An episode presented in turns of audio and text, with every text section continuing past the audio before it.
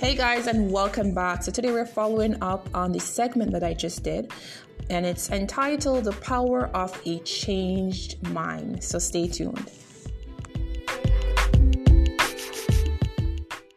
Welcome back, everyone. So today we're talking about the power of having a changed mind. And I mentioned in the first episode that there is great power in having a changed mind. When you change your mind, you're changing everything that is associated with the state that you were in.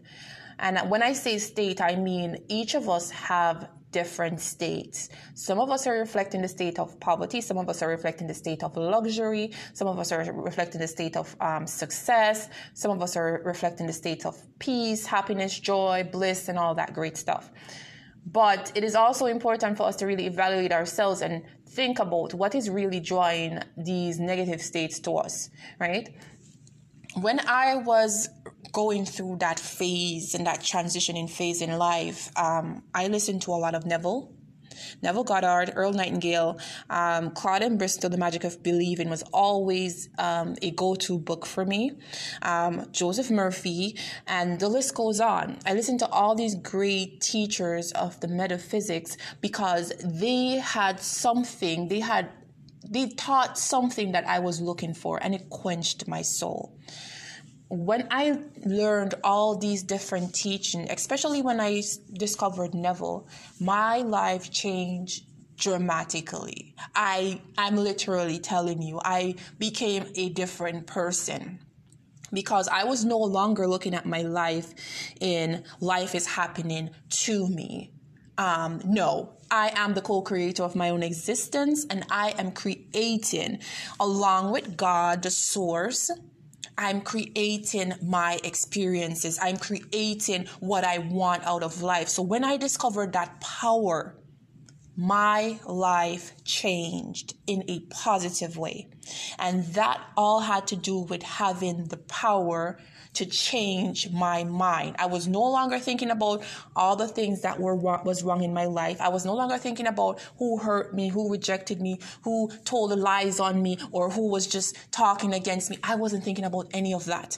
I was thinking about what I wanted and the steps that is needed in order for me to get there.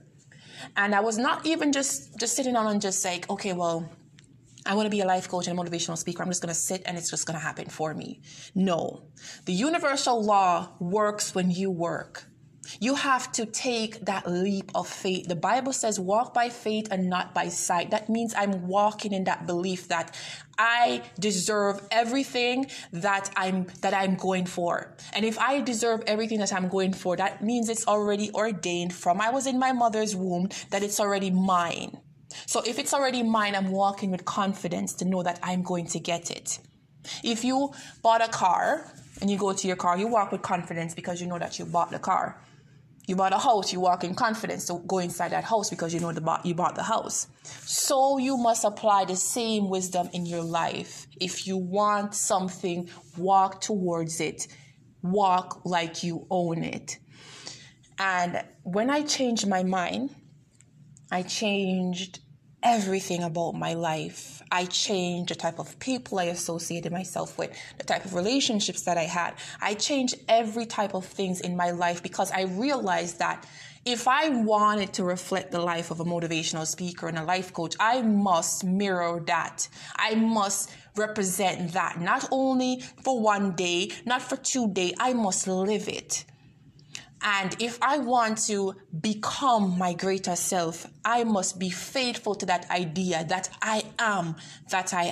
So when I get up each day, I'm pouring more and more into myself, more positive thoughts, more beliefs, and getting that, yes, that I can get that goal, more accomplishments. Each and everything that I'm reflecting, I know that I'm aligning with that purpose, which is to be a life coach, motivational speaker, to be and become my greatest self.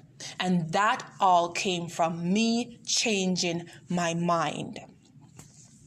I will refer you to listen to T.D. Jakes, The Power of a Changed Mind. That sermon moved me.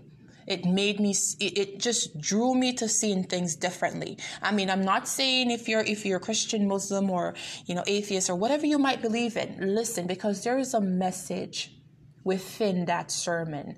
A lot of times we tend to look at the person that's delivering the message, and we tend to miss what the message really means because we're so caught up with who is delivering it. And I think a lot of times we need to take that idea away from our brain and just listen to the message and not the person. Because a lot of times I believe that the universe really opens door and sows seeds within other people. And because we're so caught up, because I don't like that person, I don't think that they can send me a message that I can learn from. You know, so there's so many things that we human beings kind of like fall victim to. So I would advise you all, go and listen to that sermon, T.D. Jakes, The Power of Having a Changed Mind. Until next time, guys, wishing you all a peaceful and a positive vibration.